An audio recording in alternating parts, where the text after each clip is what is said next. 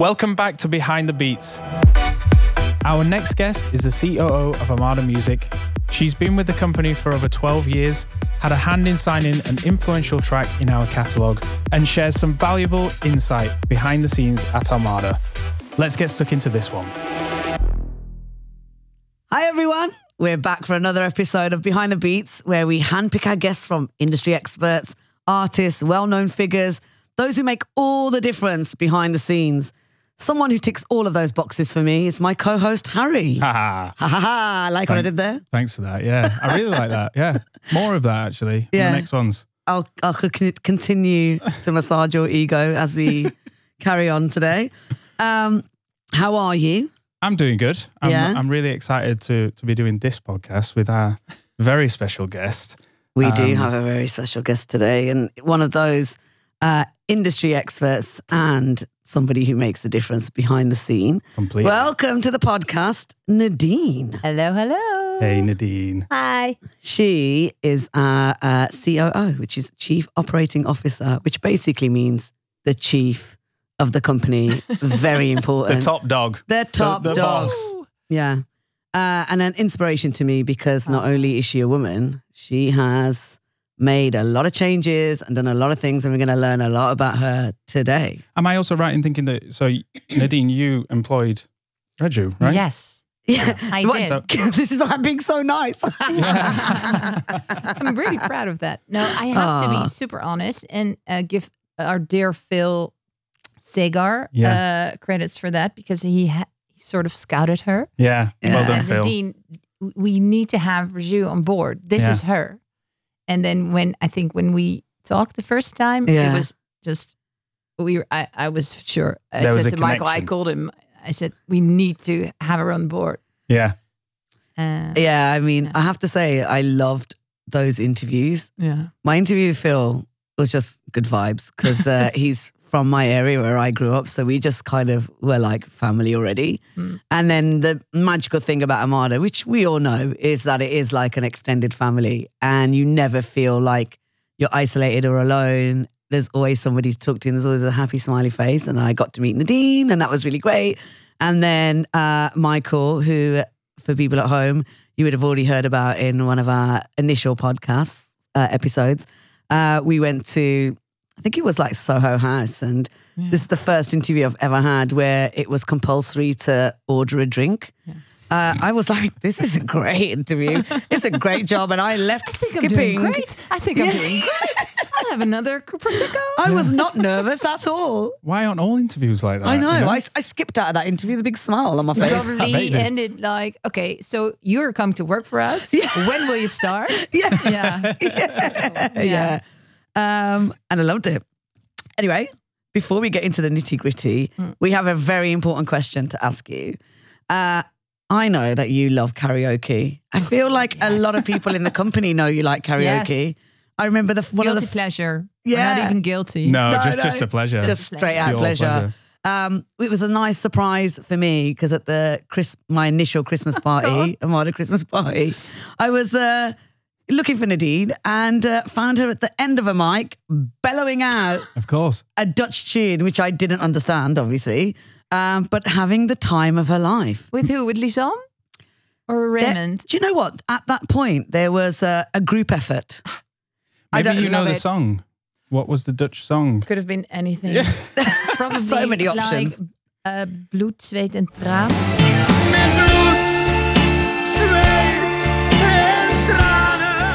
Andre Hazes? Yeah, I knew it was Andre Hazes when you were telling me about this earlier. How does that go? We can do a different podcast. Maybe it goes a little bit too far off the subject to do it right now, but yes. If we do karaoke, I think for us Dutch people, it's Andre Hazes. It's Andre Hazes. Yeah. It has to be. I feel like you need to send me a playlist just so I can... I am very scared that there's footage of this.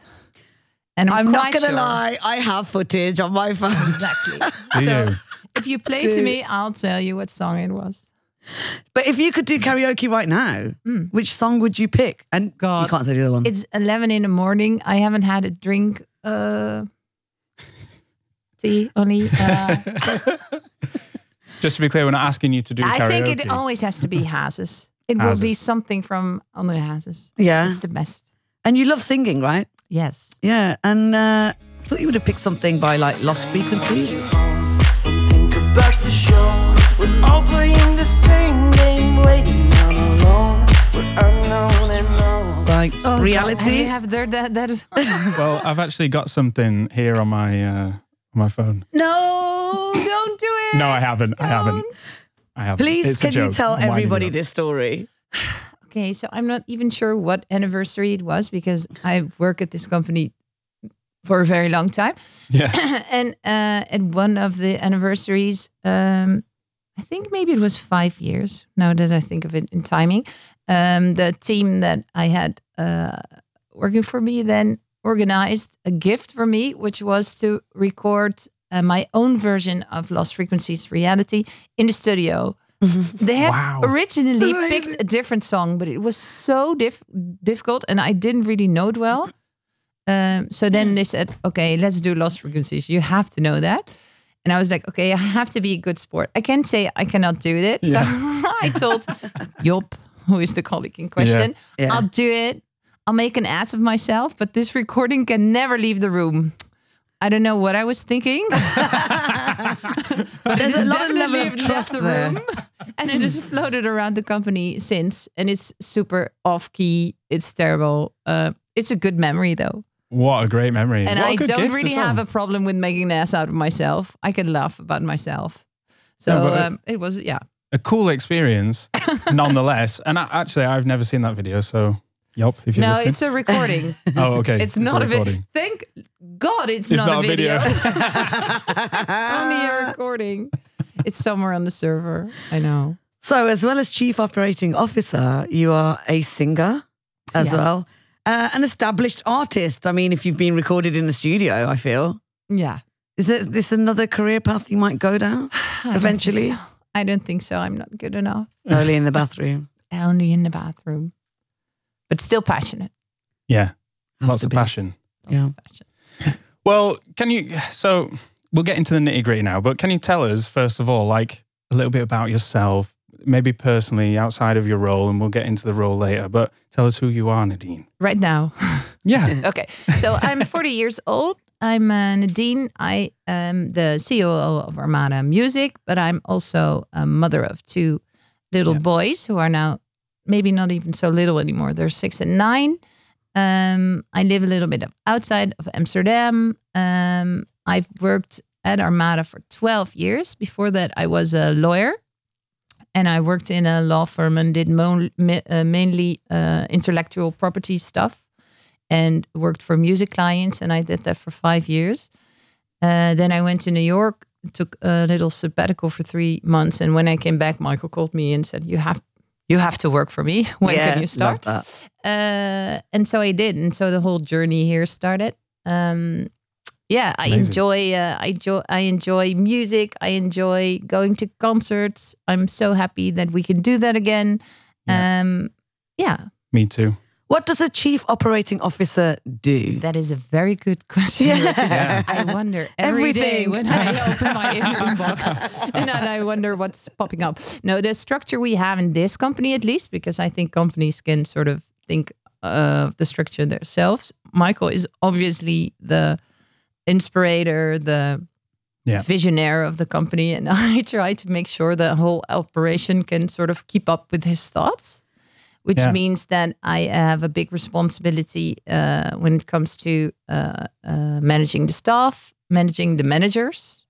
And together with Michael, I think a lot about what kind of strategic decisions we have to take and the direction we have to choose for the company. The music industry is an incredibly dynamic industry. Mm. Literally, I don't think a year has been the same since I started working in this company because there's new developments all the time we have to anticipate, which is also one of, I think, the best things about this industry. But it's also very challenging because you have to be on your toes. Yeah. So that's what the role is here. I'm sure that there are many other companies where there's maybe a little bit more, I think, definition. Mm-hmm. Yeah. But this is how we divided it. But I was going to ask, like, what a typical day looks like for you. Could you describe that? I mean, is there one? Or is there one? Yeah. Is there a typical day for you? No, definitely not. I think that's one of the fun things of working in this company, because stuff happens. And I think we always say that this to all the staff as well. Look, we can do anything. Just make a plan. And that means that there's a lot of plans going through the inbox. But yeah, it's, I'll be honest, it's not only sexy, stuff. It's also emails, signing off loads of invoices, costs, contracts. I sign all the contracts, stuff like that. Yeah. It's a little less sexy, but also very important. But I think it's also a lot to do with being reactive and then active as well. Yeah. So once you have the vision, trying to create the right plan in place, putting the right people in place, and then juggling kind of all of that. Yeah, and try to keep your ear on the ground and see if you can spot the things we have to take care of early. Yeah. How do you juggle like three sites as well? So like we're based in Amsterdam, obviously the headquarters, and London office, which you helped set up, and the New York office. Well, the New York office is... not my responsibility. No. Michael is in charge of New York, and I, as you said, I set up the UK, but we have such a great team now that it sort of runs itself. Well, how done, do Raju. I juggle it? I don't know. I have to shout out the London team. So big shouts to Ben Malone, Phil Sager, James Hyatt, Ollie Johnson, Joe Hale. Remembered all their names. Well done. There you go. Good job.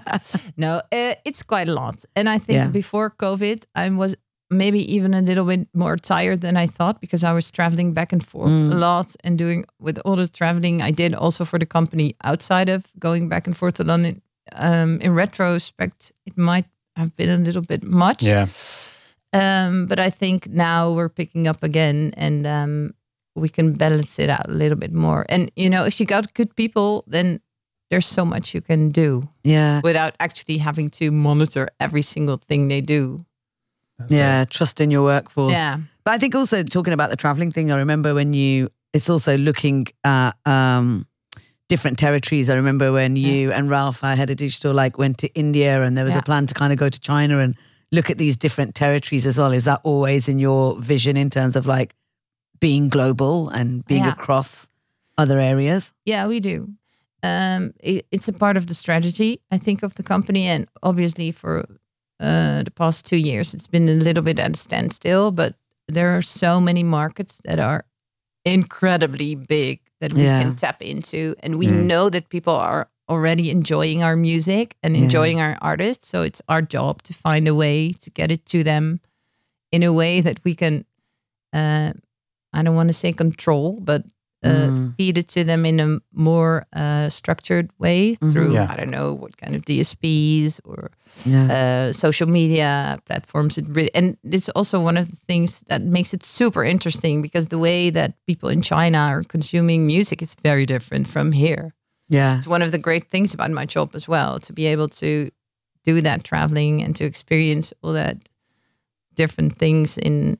Yeah, culturally how people like share and consume music and are part of that in their own like silo areas. Yeah. When you're traveling though, like what kind of music do you listen to? Is there like a song that stands out for you? No, it's for sure not dance music. Don't want the energy on a plane. Or maybe some chilled playlists. Well, I was going to say we have some acoustic. Good chill playlists, right? Yeah. Or acoustic, we have had some old acoustics records where we did some acoustic versions. But no, I don't really listen to our latest releases when I'm on the plane. I love Pablo Navarro. Yeah, of course, he's great.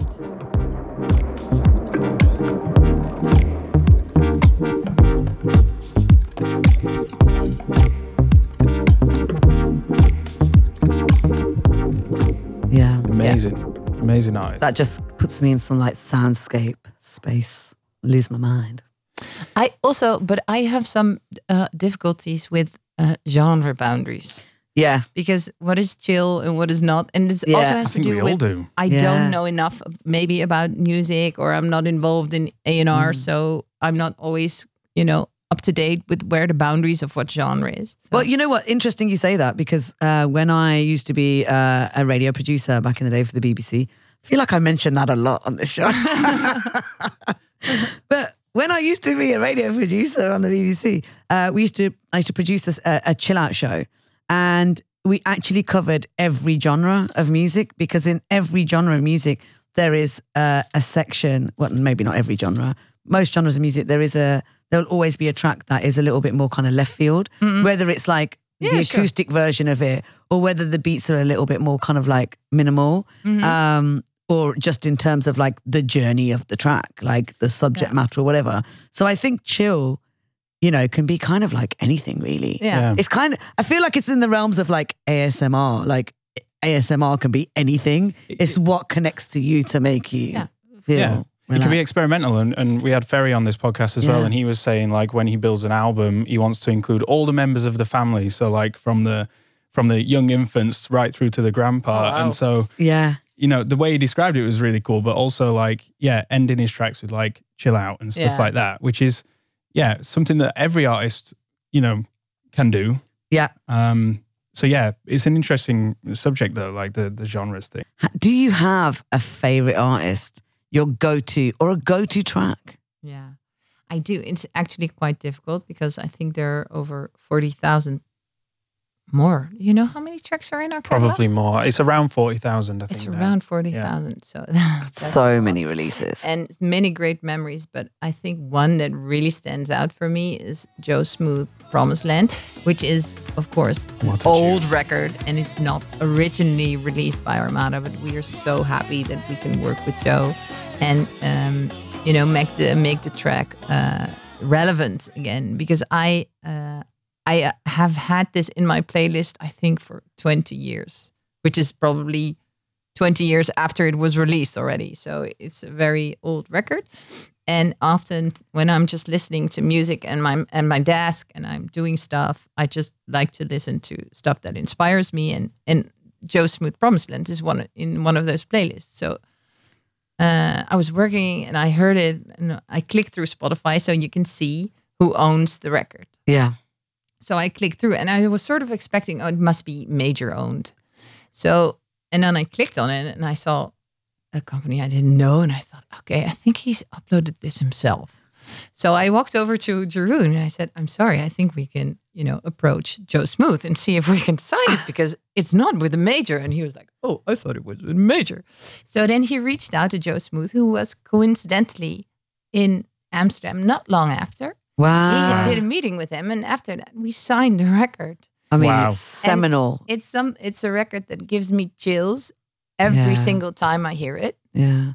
Because the message is so great, but also musically, it's a really intelligent record. One of those that's like way ahead of its time, I think, when it came out. An evergreen. Yeah, an evergreen record. Absolutely. Yeah. And there's not many of those. No. Just a seminal, like that is like classic, but also sounds fresh if you heard it for the first time. Yeah.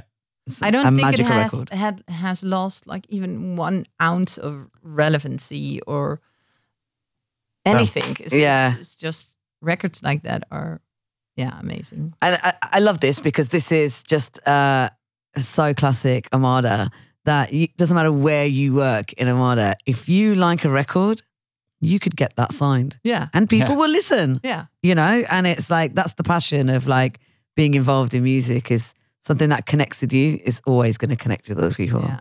And what is also great that we're doing now new remixes. Yeah. And new versions. And that's bringing this record again to a whole new audience that might have not even discovered the original. Yeah. That's the most powerful and positive thing I think there is in the whole world to be able to play a role in that. Oh, well done, Nadine. Great choice. Thanks. So this feels like, talking about Promised Land and well done for getting that signed, feels like you should have a career in A&R. Have you ever done any A&R before? Well, actually, I have once. Funny you say that. I did. And it's, I had this, I don't know how I ran into it. I think I watched a movie or something. And there was this little piece in that movie, and it was an old recording of Istanbul, Not Constantinople. Oh, okay. Istanbul, not Constantinople. Been a long time gone, Constantinople. Now it's Turkish delight on a moonlit night. And I sort of, it stuck in my head. Istanbul, it's Constantinople. And I walked over to Ralph and I said, I think we need to take this sample out and have someone produce it. And back then he was in very good contact with Midan and Phoenix. I don't know where the sweet people are right now, but I don't think we've been in touch with them for a long time. But he said, hey guys, can you make a record out of this? And they said, oh yeah. They said, like one day later, we had this new version of Istanbul, not Constantinople by Midan and Phoenix. That's awesome. Constantinople, now it's Istanbul, not Constantinople, been a long time gone. No Constantinople, still is Turkish delight on a moonlit night. Every gal in Constantinople is a Istanbul, not Constantinople, so if you love it. And it has done amazing. Yeah. Yeah, back then. So we licensed it. It was a huge success in the US. So yes. So my one and only performance is A&R. That's like true A&R work as well, you know?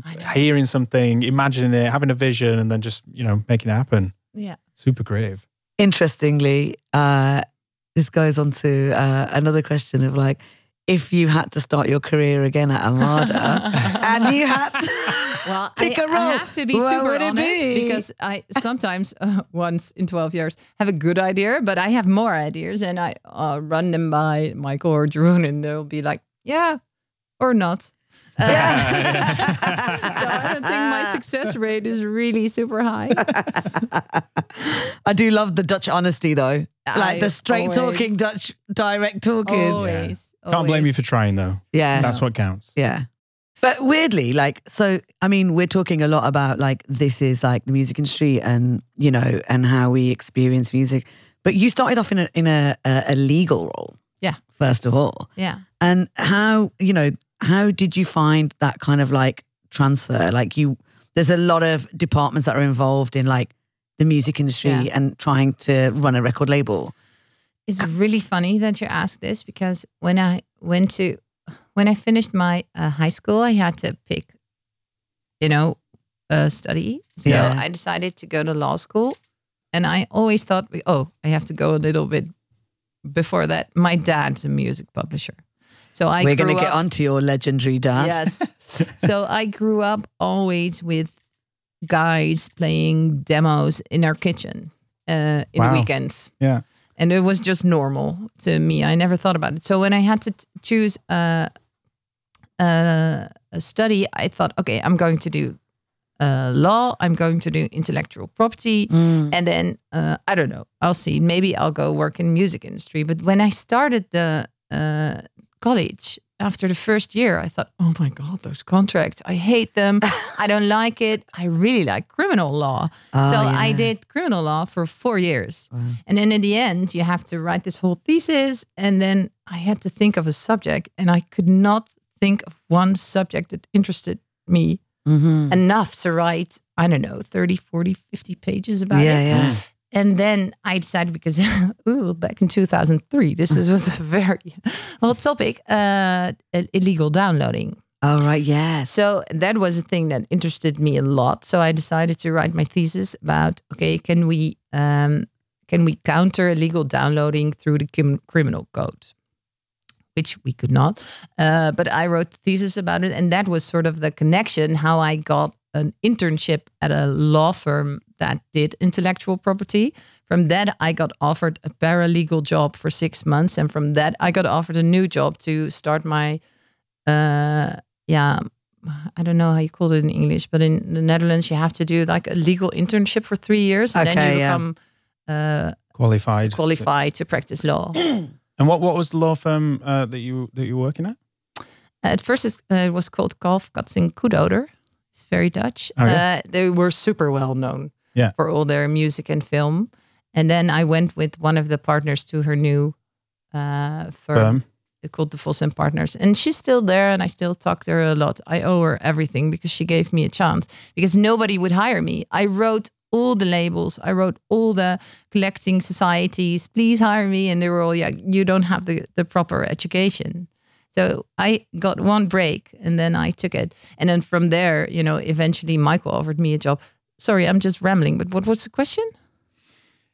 It was more, well, it was looking into your your history of legal, basically. Oh, yeah. But yeah. Okay. So then I got here. I really set up the legal department. So we started hiring some additional people, and we grew the department, etc. And after, I think 5 years, I got offered the job to be a general manager.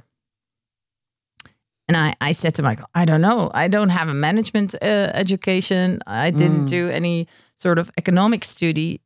And he said, yeah, but I know you can do it. You're the only one I trust. And that's when I just decided to do it. But from the legal side, like, so, you know, getting your work and being hired in a law firm, there's a lot of kind of transferable skills, right, in terms of setting up a legal department at a record label. Yeah. Everything applies in the same way, right? So you basically build that team. Yeah. Is it so? Just on an interesting note for the listener, like, why is it important for a record label to have a legal team? Oh my lord! Yeah, like, what are the challenges of that? Like, that you could have everything, because everything we have, everything we own, from now until I don't know how many years from now, it all is based on the rights we're allowed to exploit, and we get those rights by our contracts. So if our contracts are good and are solid, then that means that there's less risk for us as a company that we get surprised. Also, Michael is a very firm believer that things have to be honest. And we always try to carve out deals, if we can, to accommodate the artist, in a way that we can supply services that are good for them or what they need. Artists don't all need the same. Some have a very strong, I don't know, social presence, and some need more help with, I don't know, contracting or stuff. So we try to really accommodate them as well. And you need to have the skill set to be able to draw contracts and adjust them in a way that they can fit a certain artist. Are there any other, like, with technology changing constantly, you know, you're talking about how you did your kind of thesis on illegal downloading, and like, we've moved so far into like the digital age of music. Are there like a lot of legal challenges like there that we have to consider as like a record label in terms of how we put music out and how we service music, kind of contracts that we give to artists and stuff, you know? Well, I think for now, we have the whole NFTs thing. That's right, yeah. Which I think is becoming more and more clear that a lot of people consider it more of a sync. Yeah. It's kind of like a brand partnership. Et cetera. So in that sense, it's not that new. Yeah. But when streaming came, that was, of course, a whole new method of exploitation. I remember when I joined Armada, it was 2010, and I had a Spotify account, I think, for a year or a year and a half. And I asked Michael, why is our content not on Spotify? And he's like, yeah, we're delivering 6 months after release because I don't want to lose any money to streaming. And I said, you're crazy. Yeah. You need to deliver it right now. And I think soon after, not because of me, but because of obviously the success of Spotify, we decided to change that strategy and go streaming first. And those kinds of challenges, you know, those are always popping up. That's a good example of like what you were saying earlier about the industry moving really quickly and all these new platforms, you know, because popping up everywhere. We cannot imagine right now, but 10 or maybe 13 years ago, a lot of people in the industry were very hesitant about streaming. Yeah. Like, oh, this is going to cost us money. This is not going to do well. Yeah. Well, now, obviously, we know what an amazing and positive impact streaming had on the whole industry. I think now it's grossing in total more than ever. I think when you think about it in terms of a balance of like illegal downloading and not making any money out of your music being out there to then making some money from streaming platforms, maybe not as much as like artists want to make or labels want to make, but at least there is the option there to be able to do that and have that as a revenue. Armada was from the get-go a digital company. Yeah. So we never had the loss of physical sales because from the start on, everything was digital. So what we had, you know, that was downloading. Yeah. And I suppose that's what makes it a global company then, because anybody and everybody could access it. Yeah. I guess one of the challenges, or at least in my mind, is which of these new kind of platforms and opportunities are going to be the successful ones. And that's also, I think, part of the whole, you know, streaming services thing that happened. It's difficult to know when to go into it and when to like really focus on it. You know, like Michael was withholding tracks, delaying tracks for release on Spotify, for example. But yeah, it's hard to know. Well, to be honest, we've seen a lot of them go down as well. That's what I mean. Yeah. So only a few remain. I have to ask about the legend that is your father, because as somebody who has been in the music industry for a long while and now in his 70s and still working in the music industry, still a key figure and, you know, very celebrated. Yeah. Can you please tell us a little bit about him, what he's done, his career and how that's inspired you? He's amazing. So he started out. His name, by the way, is Pieter van Bodegraven. He started out, I think, working in a record store. Very small record store. He's from a small village. He had a best friend called Lex Harding. He later turned out to be Lex Harding. At that point, his name was still Lodewijk. And he became one of the DJs on the Veronica ship. It was one of the pirate radios that went out on the North Sea. Amazing. And I think that also brought him more in touch with the industry. So he was, they were obviously already very interested in music. He was in a band. He played the drums. Oh, I love drummers. He played, let it be noted for the record that he played like before Jimi Hendrix. Wow. The only time he played in the Netherlands. Was it like a support act? Yeah. That is his band. Wow. He still gets emails sometimes from people that were like, I was big. I have to admit shamefully that I don't know the name of the band. I think there were several, but he still gets emails from people that I was a big fan of and the Floweries or something. You know, it was the 60s. So probably it was some name like that. Some hippie name. And I'm creating a document about all the bands that were in the neighborhood, etc. So that is how he got in touch with the whole music industry. And he was I don't know how you call that, but a salesman for a record company for a long time. Mm-hmm. And then I don't know how, but someone told him, look, you should go into publishing, which is, as you both know. Yeah, I was going to say, could you describe what publishing is? What we do as a record company, but they focus on representing authors, composers, people who write music. It's a different vein. The person you hear on the radio, the artist, is not always the one who wrote the song they're performing, which is a whole different income stream and a whole different industry. And he and his partner went in very early in the Benelux and also in the time where the music industry, I think, was very controlled in terms of, you know, if you wanted music out, it needs to be made on a single or a vinyl, etc. Yeah, so it wasn't like now you upload it to SoundCloud and it's out. So I think it was a little bit more clear overview on what was going on. And they went in really early, and they he had several very successful companies, and then sold them, and it started again. And right now he's still at our sister company Cloud9 as a consultant. I think he can never stop. I was going to say, what do you think keeps motivating him? Like, he's in his 70s, right? And he's still working in the music industry. I think his joy in life is finding new talent and help them develop the talent. And it also keeps him young.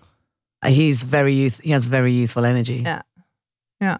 No, he's a big inspiration. Yeah.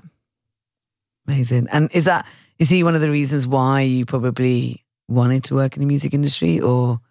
I think so. He took me and my brother to our first Prince concert when I was 4.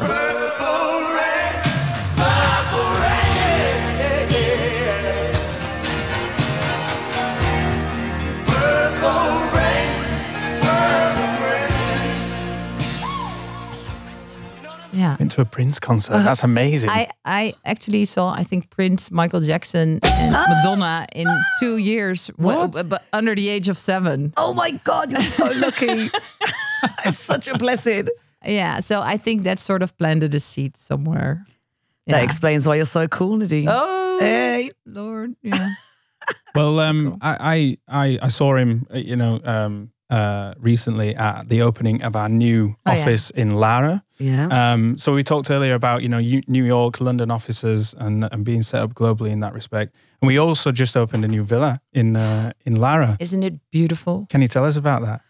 It's like the luxury office. It's gorgeous. It's just really beautiful.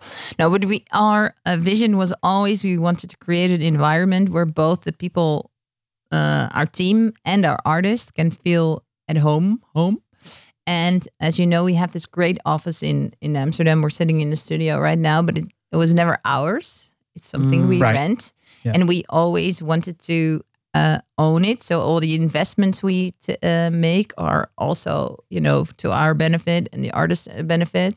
And we really wanted more studios because we've noticed that a lot of artists like doing writing camps. And when they're here, they like to combine, doing press and social content, maybe with some hours in the studio with somebody they know, etc.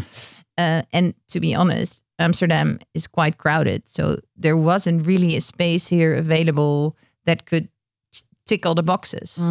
And so now we found a villa. It's 20 minutes outside of Amsterdam and it's now completely renovated. And I think it's a great environment for people to work, for our team. It's also great for artists to be there. It's very nice for us to host partners. It's nearby Hilversum, which is radio capital, media capital, I should probably say, of the Netherlands. So there are all sorts of benefits we've combined. And I have to say, Michael and Raymond sort of took on the project in terms of design and what they wanted there, but it's gorgeous. It's beautiful. And we should say as well, it's Armada and Cloud 9. Yeah, it's Armada and Cloud 9. Yeah. And also, I mean, it like you described already, it feels like it's going to be such a creative space and so much is going to come out of it creatively. Exactly.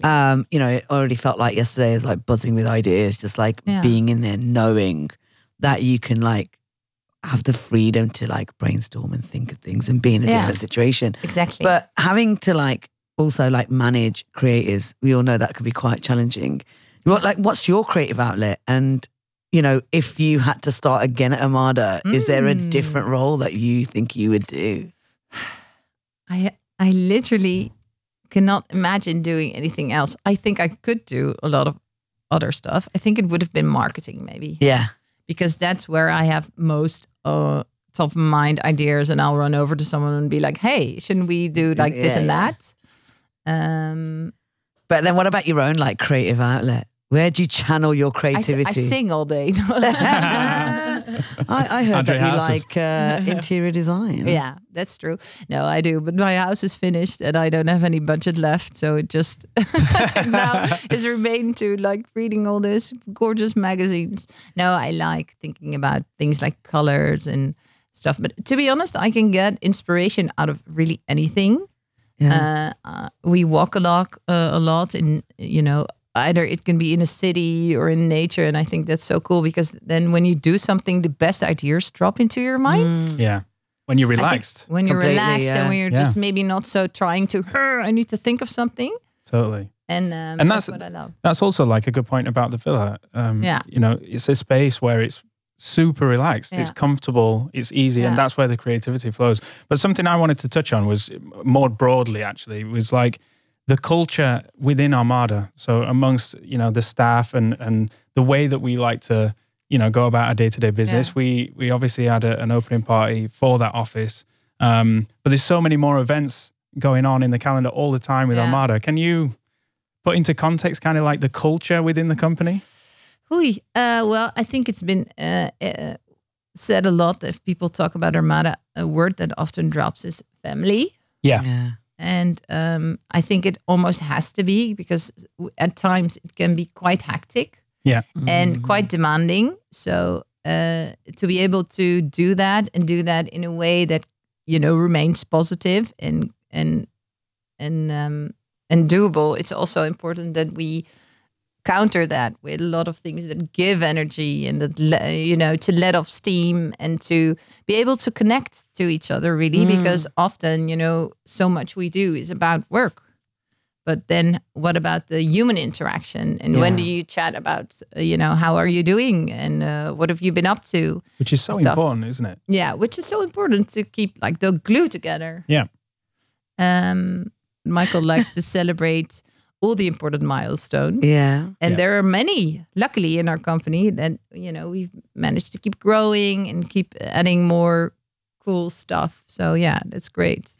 I have to say, one of the things that attracted me to working at Armada was how balanced it is as a company in an industry which is heavily male dominated and weighs in favor of a certain type of person that works in the music industry. Armada's quite balanced in terms of like male and female, actually. Yeah. Is that something that was like consciously done? Yeah. It was very consciously done, and it was I like to say that I have a big hand in that, but to be honest, it's not, because Michael always said when he started the company, we need to have a balanced male female situation, because otherwise we get the wrong energy. Yeah. And I want both the energies to flow in the company. So he could have, you know, made a choice to hire a male general manager, but he didn't, because he already had Linda, who's our CFO, obviously also a female, working beside him. And if he was threatened by the idea of having too many females in the board of his company, he could have just made a different choice. But he was like, no, you're the best person, and I like the energy. And I think from that top, it just flows down. Yeah. Yeah. Has gender ever been like relevant in your career? I think when I started at the law firm, that's obviously a very more traditional world. Yeah. By the way, also a lot of women are in law firms as well. Yeah. So I think especially when I was young, and maybe when I look back, I sort of understand, because I was 24 and I think I was quite, I didn't have my mouth on lock. So I was quite quite free and fluid with your words. Exactly. And I thought I knew how the world worked. As we all did in our 20s. But then it was more like, okay, what do you know? You're a 24-year-old girl. Yeah. But over here, never. I think it is going on a lot in the music industry. And I think that maybe at first I wasn't maybe always valued. You know, on first impression, internally, but externally, on first impression. Yeah, but it has never bothered me. And so within the company, what are the things that we're trying to do in terms of diversity and representation?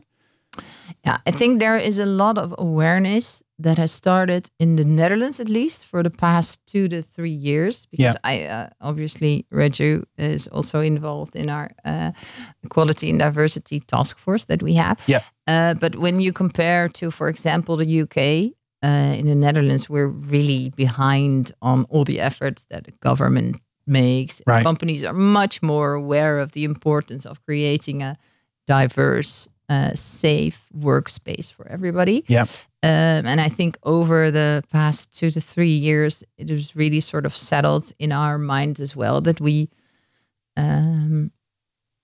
I think what says a lot is that before we were also on, for example, the A&R side, we were more like, oh yeah, there's just not that many female producers that are sending their demos in. Yeah, yeah. And now it's become an attitude of, no, we have to find them. And we have to make it accessible for them. Make it accessible for them and to approach it differently. And this is a very easy example, but I think it speaks to some sort of change in mindset. Yeah. Yeah. And I think that's going on a lot more also everywhere else in the company as well, because we're talking male, female, but there's, you know, a lot more about diversity than male, female. Yeah, that's right. You know, just to give some context about this. So like, obviously in like, 2020, the Black Lives Matter movement was amplified post the murder of George Floyd. And I remember we had quite a deep conversation about it, actually. And you were really active in initiating a movement in Armada. And you wanted to create a task force to talk about equality and diversity and representation. and inclusivity and make sure that we were all thinking about these things. And if we weren't, how we had the knowledge and the resources to question these things and, you know, open up our mind. Obviously, like, you know, my background, I'm like South Asian in background, like come from a working class background. You know, I'm female, been working in the music industry for a long time. But so it's these issues for me, it's I live and breathe them. Yeah. When I walk out the door, I don't have a choice in that.